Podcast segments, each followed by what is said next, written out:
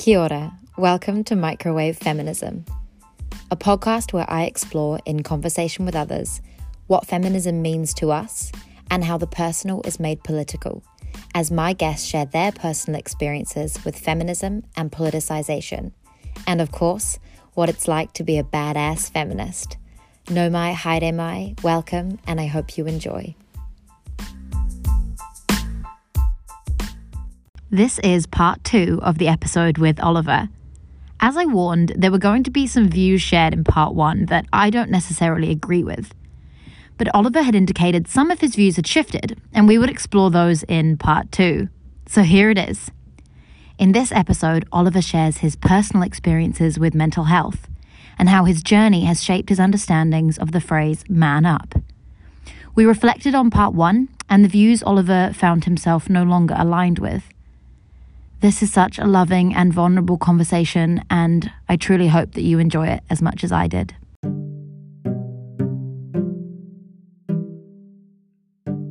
Hello. Hi, Hi, I'm Oliver Mills. how are you doing? Welcome back. Thank you so much for having me. It's a pleasure. And I'm very excited to see what comes out of this conversation today. For those who might not have listened to part one or uh, are new completely, who are you? Oliver Mills. I am a student at Victoria University. Um, I'm a martial arts enthusiast. Um, and something I didn't mention last time, which is probably my favourite part about myself right now. Uh, I'm an RA. I'm a residential advisor for one of the halls of residence here at in Wellington. As well as that, I am a son to two beautiful parents. I am a brother to three wonderful siblings. I'm a boyfriend, and I am a survivor of mental health. Hmm. Hmm. Thank you for giving us a little bit more about you there. Yeah. You threw me for a loop last time you asked that. I didn't really know how to how to answer that. I think the the main thing I focused on was the fact that I'm a student, and that's really dishonest of me because I think that that's not the main part of my personality, and it's not even it's not nearly the biggest part. So We can do that sometimes, eh? Yeah. Especially at university. yeah, Okay, second question. We'll give you another crack at this one as well. What's something that you're passionate about? self improvement. I nearly answer martial arts every time, but self improvement works better. I I had a rough time of my life when I was around 16 and 17 and for me I think about it now and I was either going to find martial arts or religion. Mm. Uh, I happen to find martial arts, which is mm. great because I think that's far more fun than, than sitting at church for an hour or two every Sunday. There's a um, couple more things you can do on the weekends. Yeah, well. absolutely, absolutely. So yeah, that's that's probably the thing I'm most passionate about right now in my life. Hmm. Cool. Hmm. Why are we back here today in the microwave under this boiling hot blanket? This is again, just b- briefly. This is why we need video for this podcast. Yeah. Everyone needs to see how sweaty it is inside the the new and improved microwave. I initially thought it was improved. I'm not so sure anymore. So we're sitting underneath. What have you got here? Tent tent, Tent poles? poles. Tent poles that you've Pegged affixed to your bed. bed. Yeah. Brilliant. I mean, l- love the DIY. Thank you.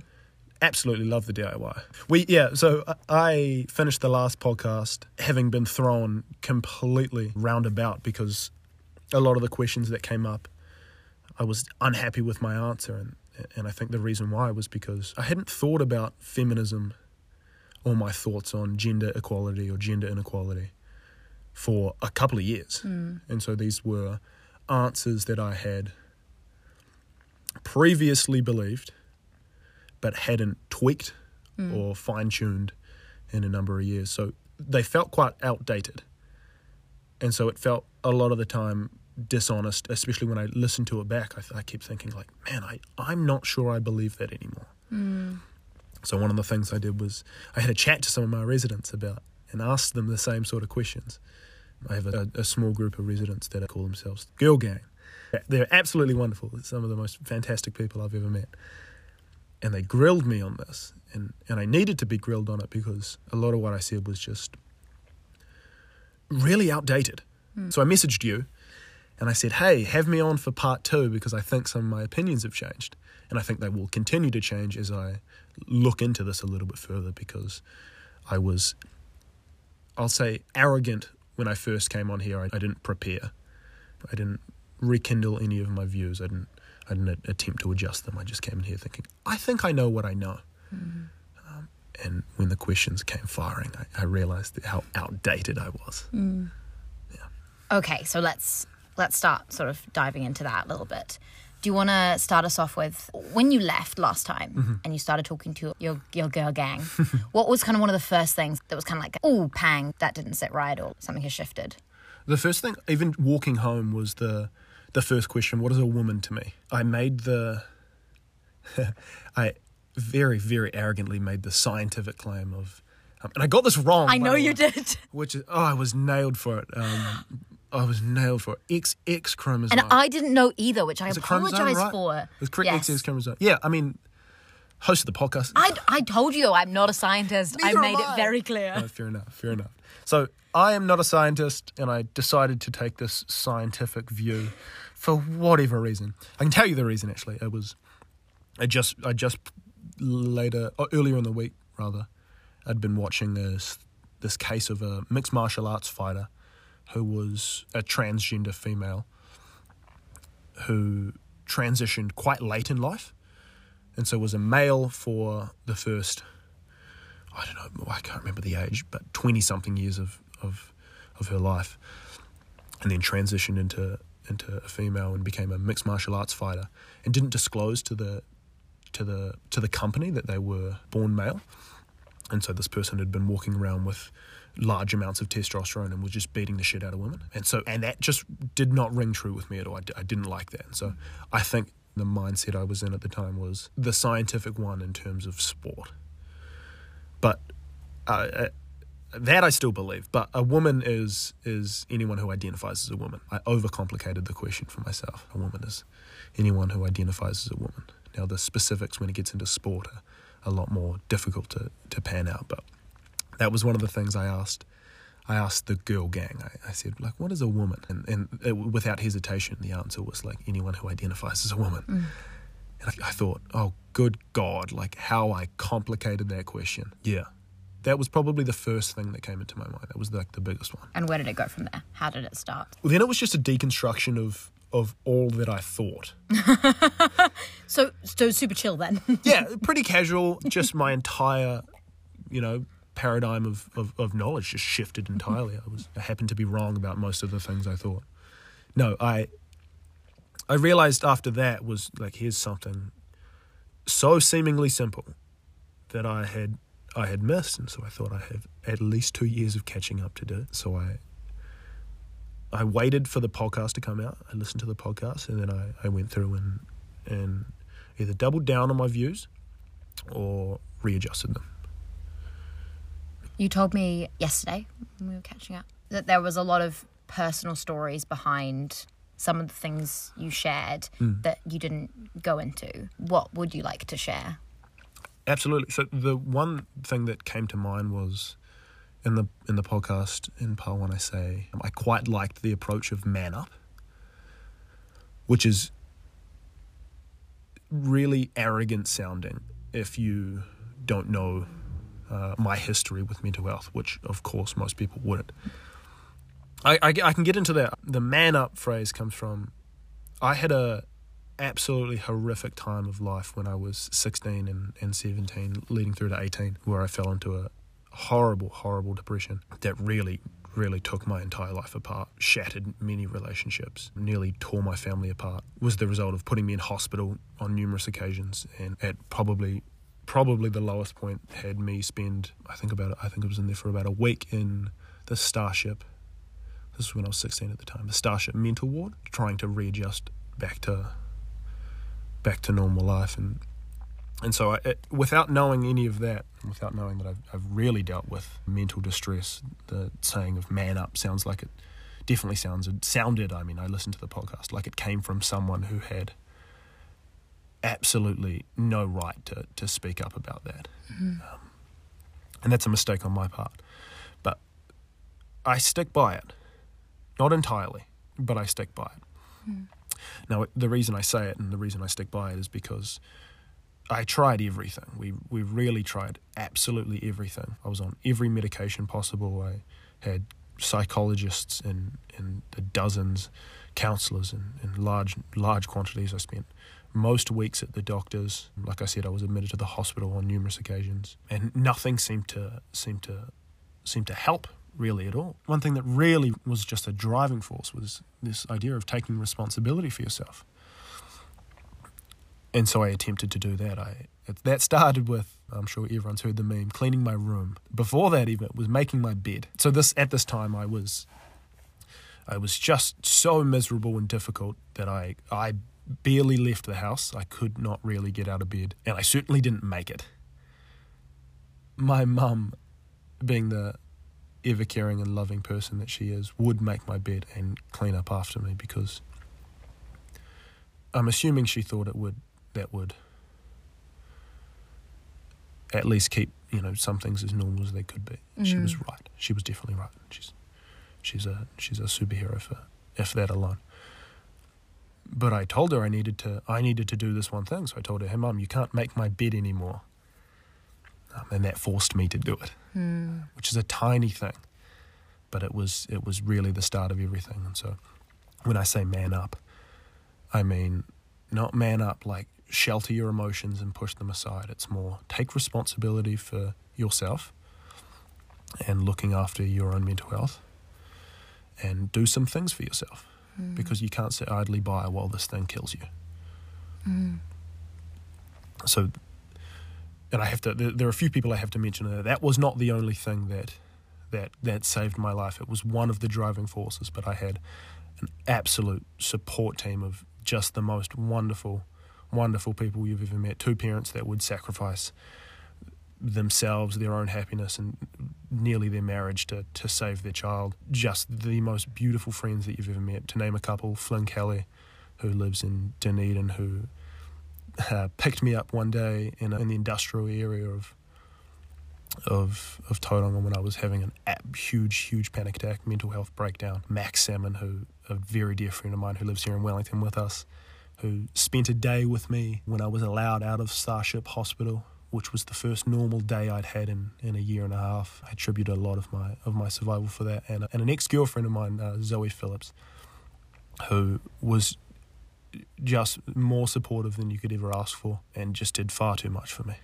She's an absolutely wonderful, wonderful human being, as well as all of my extended family. Jess Mills, who was living in Auckland at the time and was um, driving down every now and then to see me. My middle brother, Dylan Mills, who was the very difficult and, and, and supportive brother who really struggled with it. And Scott Martin, my eldest brother, who was who was wonderful as well. I, I had the most fantastic support team. So man up will, will manning up will not do it alone, but it certainly helped.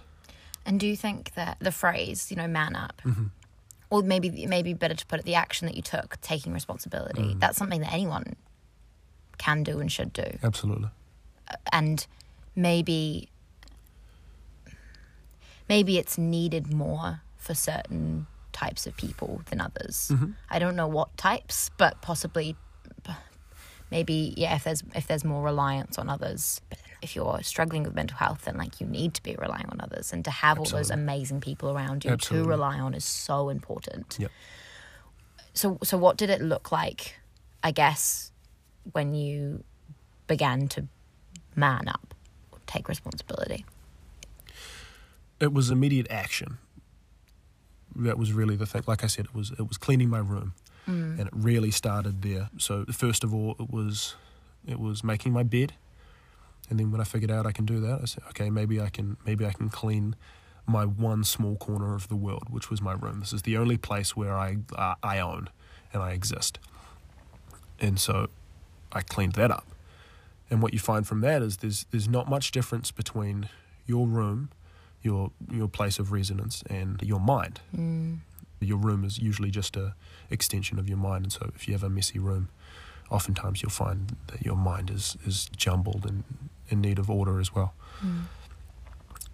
And and from there it was okay. I can clean my room. I can control one thing in this world. Is there anything else I can control? Okay, maybe I can control tomorrow okay then time starts to become a, a, a thing that you can that you can bargain with and play with And so I can control this physical thing, which is my room. Now maybe I can control tomorrow. Okay, what am I doing tomorrow? Let's let's make it something slightly productive. Let's not sit down and wallow. Maybe mm. I can do that. Maybe I'm maybe I'm capable of getting out of bed and going for a walk. Mm. And so it was just constant micro steps towards towards what? Towards personal responsibility. That's the end goal. It's just I need to be as responsible for myself as I can because this support network is the only thing keeping me up, but I owe it to them. I really do owe it to them to be able to stand up on my own two feet one day. Yeah. And the support network is what allows you as much time as you're given. But at the end of the day, the, the step is yours. You know, mm. standing up on your own two feet is something only you alone can do. And taking one step, that's you. Mm. Taking another step is you. The support network holds you. It really does. But where you want to be is running at the end of the day. And you can get there. It's just incredible, incredible micro steps. I was at this mental health festival last weekend and someone said that recovery is a choice. Mm-hmm. You know, mental health, that's not a choice. No, no one would yeah. choose to suffer. but recovery, Yeah. you know, taking those micro steps, mm-hmm. yeah, there's there's responsibility there. Whew, heavy. Has to be. It has to be. the, the, there's something that maybe I'm unsure of now. The so for me, "man up" as a phrase was about taking pers- personal responsibility, but it, it has a gender connotation to it, and I I don't know why. And maybe I should say, you know, take personal responsibility rather than "man up." Hmm. But to me, that was a that was a phrase given by my father and my grandfathers and all of the positive male role models I've had in my life. And that's what it meant. That's always what it meant. It, it, I, I never got from that, push your feelings down, you know, and shove them to the side. It was always, hey, you could do better than you are right now. And that's on you. You need to take personal responsibility for yourself. Now, that's not condemning someone for suffering through mental health, but that is, like you said before, recovery is a choice. That's fantastic. It's really true. It's a very difficult choice, and we mm. can't take that away at all. Mm. The most difficult thing I've ever been through is, is, and it sounds horrible, but choosing to get better. Mm. Quite easily the most difficult thing I've ever done. But I got that from male role models, and, and to me that was it was a positive aspect of masculinity. What else does a positive male role model look like to you?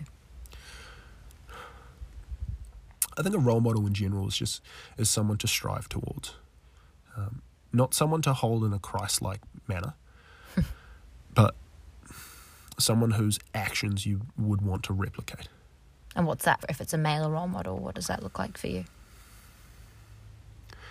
It's someone who takes personal responsibility for themselves every time. You're not gonna. I, I, I can't imagine myself following someone or, or wanting to be like someone who doesn't take responsibility for themselves. And the, the further up that gets, the so the male role models I have aren't people who just take responsibility for themselves because that's not the last step. What you want to do is take responsibility for yourself and then maybe take responsibility for someone else. And that's probably you're going to be your family or your friends. And then if you can do that, then maybe you can take responsibility of your wider community. And then you get into, you know, the larger community or, or the grander scope of things. And then maybe you're the kind of person that can take responsibility for yourself and a great number of people. Hmm. That's the Christ ideal, right? Christ took all of the sins of man upon himself. What he was doing there was taking responsibility for all hmm. of humankind. Hmm. That's just that process laid out in its full extent, as far as you can go. That that actually makes me think of environmental activism things because when we do things that help the environment, we're taking responsibility Absolutely. for all humankind. yeah. Mm-hmm. And I I almost feel I don't know, how do you feel when let's say a man takes more and more and more responsibility? How do you think I guess how do you think feminism could help in that? How do I think feminism could encourage men Yeah. To take more responsibility? Yeah. Or not if you don't think so. I I think it can. I, I really do. But it's Yeah, no, I'll, I'll, I'll be optimistic. I, I think it can. I think what that requires, though, is an honest assessment of whether or not toxic masculinity is masculinity as such. Because that seems to be the, the argument that's pushed. It's most aspects of masculinity are toxic.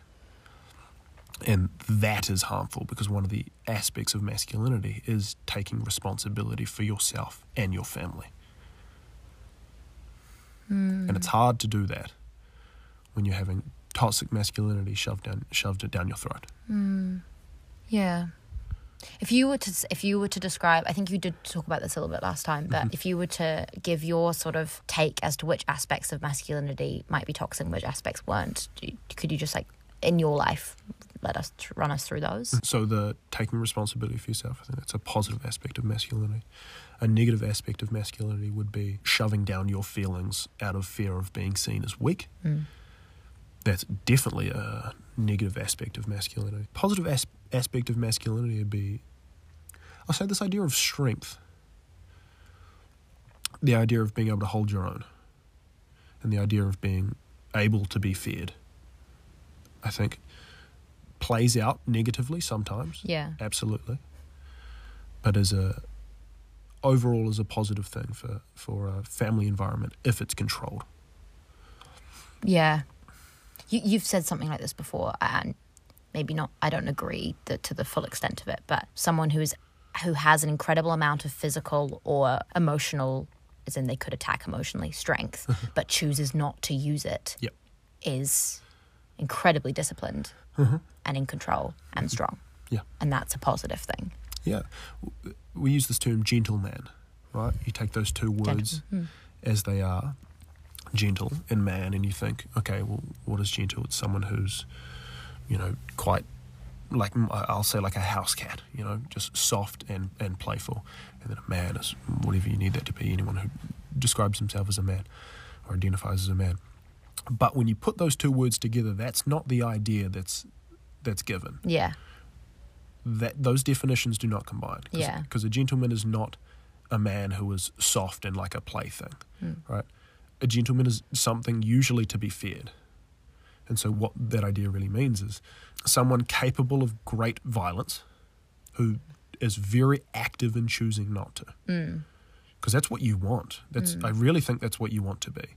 You don't want to be weak and, and, and like a house cat. I mean, a lot of people that are that are nice, and it's not that they're nice because they're good people. It's because they have absolutely no violence or evil in them, and that that doesn't make you a good person necessarily. That just makes you incapable of, of anything bad. I think I think it's better to be to choose not to be. Hmm. Hmm.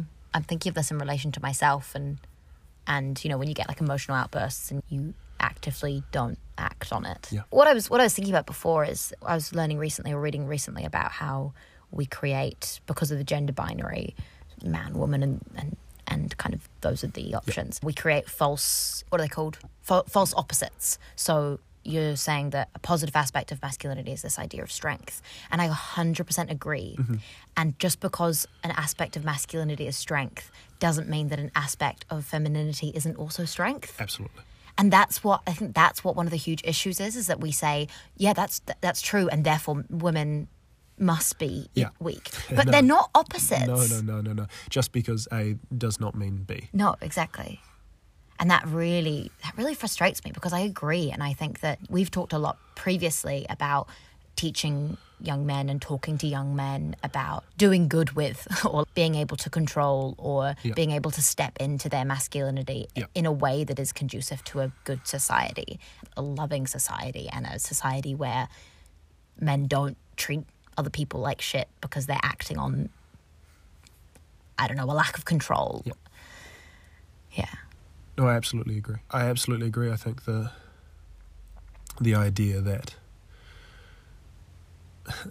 look, we're not we're not very different, men and women. Inherently, we are, but we are very much the same being.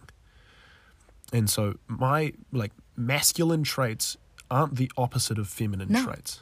No. They're just slight differences, and you find overlaps all the time. Hmm. Right? Strength in, in masculinity does not mean weakness in femininity. Hmm. That's clearly not the case. Have you heard Judith Collins speak? Or how Jacinda Ardern ho- holds herself. That's not the case at all. Hmm. They're just differences. Hmm. the other day I was rewatching a, a, a lecture from my class 'cause I love it so much. And she was mentioning this point that, you know, if an alien came and looked at Earth, they would see us as all the same. Compared to themselves, we are all, we're, we'd, no matter what we identify as, mm-hmm. we would all look the same. Yep. But yet we here look for all these differences and then, yeah, give meaning to them mm-hmm. in, in a way that isn't really productive, mm-hmm. conducive to a, a loving society. Yeah. We happen to be slightly built for different roles, and we, Yeah. and we fill different roles differently. The, the same way that no two humans are exactly the same. Yeah. Right? Personal identity has huge place, but at the end of the day, we are just another species of animal trying to replicate our genes, and mm. we're trying our best to survive against the brutal force that is Mother Nature, who is constantly trying to kill us with lots of lots of things. And, and not to say that we aren't a hell on the earth, because we are very We are difficult. plague. We're not a plague. cannot cannot disagree. Cannot disagree more with that. We're not a plague. We are just trying to survive, and, and we're difficult on Mother Nature, but she's sure as hell no simple force for us either.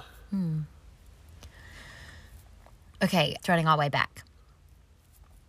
Was there anything else that you wanted to share in terms of personal stories you wanted to share or, or uh, places you've come to now that you weren't at before? So, one of the things that I was very unsure about was this definition of being a feminist. It's something I've I've talked extensively with the girl gang. I love this girl I'll gang. constantly refer to this girl gang. I, I, I won't name them, but but they they know who they are. They are they mean more to me than, than they could ever understand. I, I'm really really thankful that I've met these kids, young adults. yeah, let's not call young, them children. These young, I'm not much older than they are, and they are much brighter than I am. So definitely not kids. One of the things that that was brought up was the fact that I am very hesitant to call myself a feminist. And we talked about this last time, and it's in large part because I am unsure with what that entails. And something that that we uh, I discussed this with them last night in preparation for this podcast, because and and they were saying that look, if you believe that men and women should be equal, then you're a feminist. And again, I was hesitant, but I said, okay. And I asked them this question. I said, the same way that I'm six foot, now six foot is about 182 centimeters, I think. Um, I'm, by the way, I'm not six foot. I fucking wish I wasn't. I'm 5'11. And I will be the first male to, to admit to that. I'm not six foot, I am 5'11. But the same way that I'm six foot, that also makes me 182 centimeters. Now, that is not a fact that I can argue, that is just simply what is. And I asked them, is that the same way that I believe that men and women should be equal? Because I do believe that. I am therefore a feminist. Do those two things follow? And they said yes.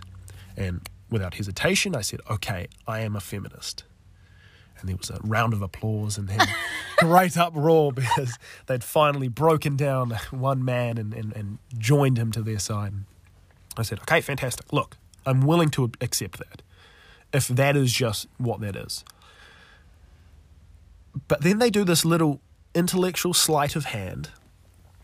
One of the girl gang said, and I won't name names, I'll talk to them after this. One of the girl gang said, if you're a feminist, then you have to believe in the patriarchy.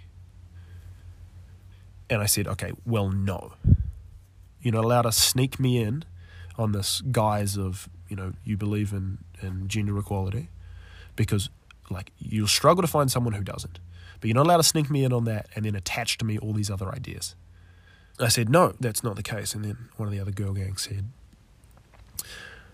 look, imagine feminism as a big circle, you know, or, or an umbrella. And on top of that umbrella is this definition, right? Men and women should be equal, one of the definitions. Men and women should be equal. I absolutely agree with that. Absolutely. But then underneath this umbrella, or in this circle, as she said, the fact that men and women should be equal is only a small part. And you have all these other things. And that's the intellectual sleight of hand that I completely disagree with, and that makes me incredibly pessimistic about it and very, very hesitant to, to say that I'm a feminist. Because what was done there and, and, and what makes what that makes me feel like is we pull you in with this guise of something that you just can't disagree with. Right? Men and women should be equal. Of course. Oh my God, of course. Anyone that doesn't believe that needs to be paraded in the street, right? They need to be sat down for a very long period of time and they need to they need to read a great number of books to, to figure that out. But then they say, okay, you're with us. Here's all the other things that we believe in. You now have to believe in these things. I reject the dichotomy of that. I think what my approach would be if, if I got you to the point where you were like, okay, I'm a feminist, which would be, you know, you know great in a way. It, it doesn't really mean much, to be honest, unless there's Action. But what I think would be, be my approach is then, okay, now go off and figure out what that means to you. Mm. Because, like you said, it's pretty easy to think if you don't think that men and women and all people on earth are equal, then fuck you. Like, go away Yeah. or go and educate yourself. But but equally, just because you think that men and women and all people should be equal, yeah, it doesn't mean that you're contributing anything towards the Right. feminist, it doesn't mean that you movement. act that idea out. And that's what you need to be doing. You need Yeah. to you need to not only believe because you can say that you believe things and, and people do all the time and then act differently. Yeah. That's why most Christians aren't religious. Yeah, you Or know, that- spiritual. or, or spiritual. I, I wrote this essay on the ideas of abortion in the Catholic Church, in, in which I called out the Pope's faith based on his, his denial of you know allowing women the the right to choose over their own body based on the scripture in Genesis that says men and women are created equal. And in this case, we give men complete and utter autonomy of their bodies, but not women. I great say- example. yeah, I say if you're gonna if you're gonna believe the if you're gonna be the speaker of God and believe everything that's said in this book, then you have to agree with utter autonomy for women. Can we have a round of applause? That was brilliant. Thank you. No, but the yeah, so I, agree. Your the, this belief, this saying, this sentence needs to be acted out, or it means absolutely nothing. I've said that for a, a number of years now. Look, I don't care what you say. I don't care what you think. I care what you do and how you act. It's the only thing that I can check. Hmm. So okay, so I would like to know if we if we take that as still true. So as the people should be equal. I'm just going to say all people, just because men and women is not descriptive of everyone. If so, all people are equal. We'll take that as the okay. I'm a feminist. Mm-hmm. What would you then? What do you think you can do? What's your action? And it can be. I just want to make it clear, like that can be as small as you want, or as big as you want. Now, that question I struggle with. It came up last night in a conversation with the girl gang, um, the infamous girl gang. And it's. What we were talking about was the, the difficulty that women find themselves in when looking for jobs, based on the fact that there is this insistence behind them that they will settle down and have kids, therefore taking several years off of the job, taking them out of the workplace, and, and they find discrimination based on that. Now, that's the case. And that fucking sucks. That is that is most certainly the case. So, what we talked about last night was put in a position like that where you're the one to decide who the best candidate is oh god it's difficult now you and it's not i'm not i'm definitely not saying choose the woman every time but you should certainly choose the best person for the job hmm. Based on who's going to do the best work hmm. that's not who's most likely to, to have kids and take time off work it's who's who's the brightest person here Yeah. who's going to work the hardest and who's the smartest Yeah. and then choosing them. Now, I'm not in that position where I'm able to to hire people, so I, I don't I don't face that choice. But I think you can live out ideals before they become choices in your life. So all that I can attempt to be is the kind of person that would hire the woman candidate if she was in her 30s or if she was 35 or, or near childbearing age, Whatever the fuck that is. whatever the fuck that is. I, I, what I should be is I, I need to act out being the kind of person that would hire the woman if she was more qualified Yeah. and have no bias based on the fact that she may or may not have kids. Yeah. The same goes for promoting. Yeah. Promote people people equally. I think it's quite interesting that we can recognize that those biases happen. I think that recognizing them is actually really important. So you saying now, like, okay, let's put myself in the position of a hiring person and, and see what happens in my brain. Mm-hmm. and the fact that something comes up that's like, okay, well, this this woman is is as as maybe as qualified as the as her male counterpart, but might take off take time off to have kids recognizing that happens in your brain is super important. It's like this whole thing about being anti racist. We're white people, both of us. We say, I have tendencies in my brain that are racist and I'm actively trying to overcome them. I- think that that's a good thing. I don't think it's helpful to be like, no, no, no, I'm not sexist and I'm not racist at all. I'm, I'm, I am perfect human. I am all good. Oh no, we've done the studies, and I mean, you look at studies on tribalism. It's an inherent fact that that we we tend to Towards people who look like us. yeah we we disproportionately serve things Yeah. whatever literally things whatever it is Yeah. to people not that look like us but that are in our group whatever that grouping may be and that's because you know we want what's best for our cohort whatever that cohort may be and it's theorized that, that it's just because that we're in that cohort Hmm. and we can empathize i mean it, it's the case that you can empathize better with with people who's who, who, who you align with Hmm. Who you agree with or who you look like or who you who you are.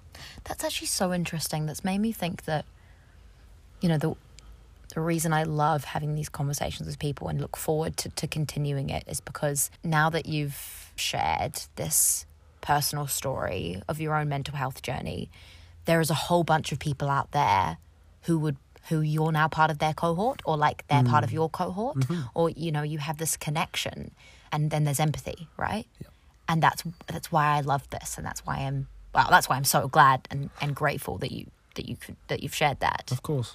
No, I, I'm very open with with the mental health struggles I've had in the past. It's it was a horrific journey. It was really the the most difficult thing that not only I but my family have been through, and, and it was it was horrible. Nearly it's not just your life that you that you're taking, and you realise that years later. It's it's not just your life to take. Now that sounds terrible, but I don't think that sounds terrible. it's a it's a yeah it's a no it's a, it's a it was a horrible journey and and I, I know that that listening to other people talk about it helped me a lot.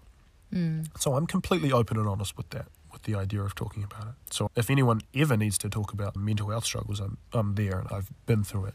I've gone very far down the ladder very far down the ladder. I was I was an absolute absolute mess um, in complete disarray my life was as chaotic as you could as you could possibly imagine. And so talk yeah, talking about that helps me as well. Hmm. And, and, and there's a there's a stigma around it. And when you talk about it there's a there's a there's a pullback from a lot of people. And that needs to go because it's happening way too often. Hmm.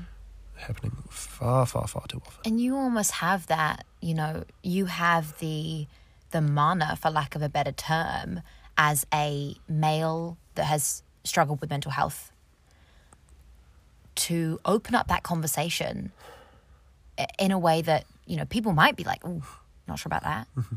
But this guy's doing it, so maybe it's all good. There's this initiative down in Otago called It's Not Awkward Bro, and it's about trying to get trying to get men together to talk about mental health. And it's fucking awesome Yeah, cool. because and, and and similarly with saying like like I think I might be a feminist. I might not agree with everything, but I might be a feminist.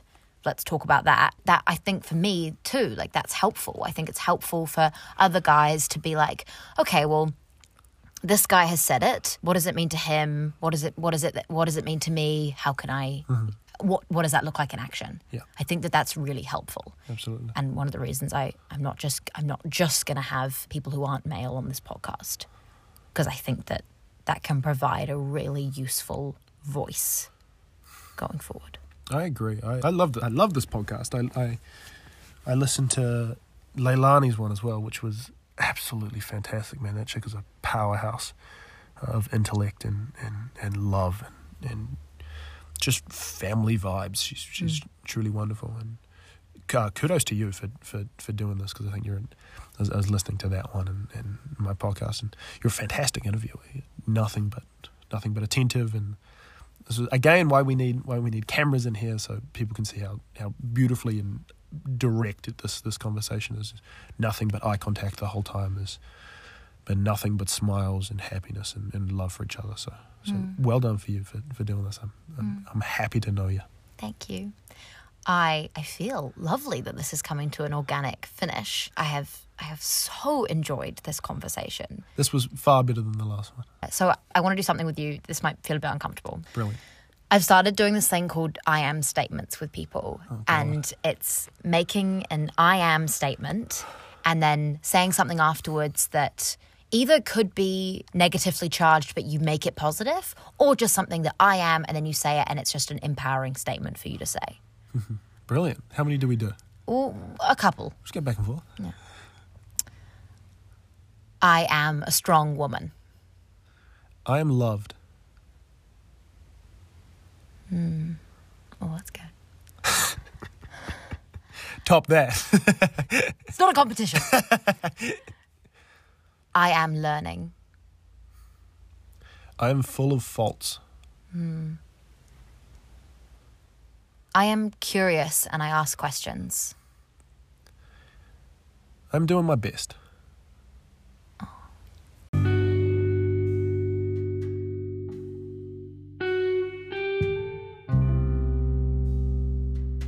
Okay, so my final question for you. What's something that you'll take away from this conversation today?